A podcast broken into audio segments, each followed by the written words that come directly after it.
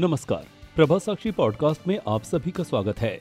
आज के इस पॉडकास्ट में हम समझेंगे कि कैसे श्रीलंका में तंगहाली से भारत पर मंडराया शरणार्थी संकट और क्यों शरणार्थी तमिलनाडु में ले रहे आसरा, जिसकी संख्या में भारी वृद्धि का अनुमान। तो आइए सुनते हैं आज के इस पॉडकास्ट को।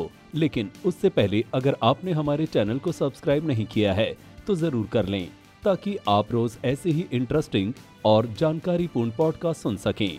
श्रीलंका में पटरी से उतरी अर्थव्यवस्था के कारण लोगों का आक्रोश थमने का नाम नहीं ले रहा है। श्रीलंका के लोगों के निशाने पर वहाँ की सरकार है। लोग राष्ट्रपति से इस्तीफा मांग रहे हैं, जिसके लिए विपक्षी पार्टी की अगुवाई में आंदोलन तेज हो रहा है। राष्ट्रपति भवन के बाहर हज़ारों लोगों की भीड़ जमा हो गई है, जिन्हें काबू करने के लिए वहाँ की सेना को लगाना पड़ा है। लेकिन श्रीलंका के आर्थिक संकट की लहर अब भारतीय तटों पर महसूस की जा रही है। मंगलवार को 16 श्रीलंकाई नागरिक तमिलनाडु के उत्तर में जापना और मन्नार क्षेत्रों से दो जत्थों में पहुँचे। तीन बच्चों सहित छह शरणार्थियों का पहला समूह रामेश्वरम के तट पर एक द्वीप के पास फंसे हुए थे और तटरक्षक बल ने उन्हें बचाया था।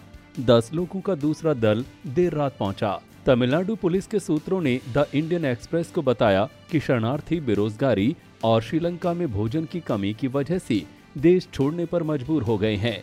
श्रीलंका के उत्तरी तमिल प्रभुत्व वाले क्षेत्रों की रिपोर्टों से संकेत मिलता है कि ये अभी शुरुआत है। तमिलनाडु में खुफिया अधिकारियों को जानकारी मिली है कि आने वाले हफ्तों में लगभग 2000 शरणार्थियों के आने की संभावना है। पहले जत्थे में छह शरणार्थियों में एक युवा जोड़ा और उनका चार महीने का बेटा और एक अन्य महिला और उसके दो बच्चे शामिल हैं। स्थानीय अधिकारियों ने उनकी पहचान गजेंद्रन 24 उनकी पत्नी मैरी क्लेरिन 22 और उनका बेटा निजात, चार महीने, और टियोरी एनिस्टन 28 और उसके बच्चे मूसा 6 और एस्तेर 9 के रूप में पुष्टि की है।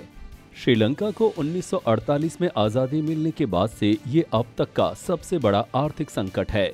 जनता के गुस्से की वजह भी ये है। ईंधन की इतनी कमी है कि गैस के लिए ऑटो रिक्शाओं की कई किलोमीटर लंबी लाइनें हैं। कैरोसिन की भी किल्लत है। और लोग इसके लिए घंटों कड़ी धूप में लाइन में खड़े रहने को तैयार हैं। बिजली की भारी कमी है, इसलिए लोग छोटे सिलेंडर इस्तेमाल कर रहे हैं।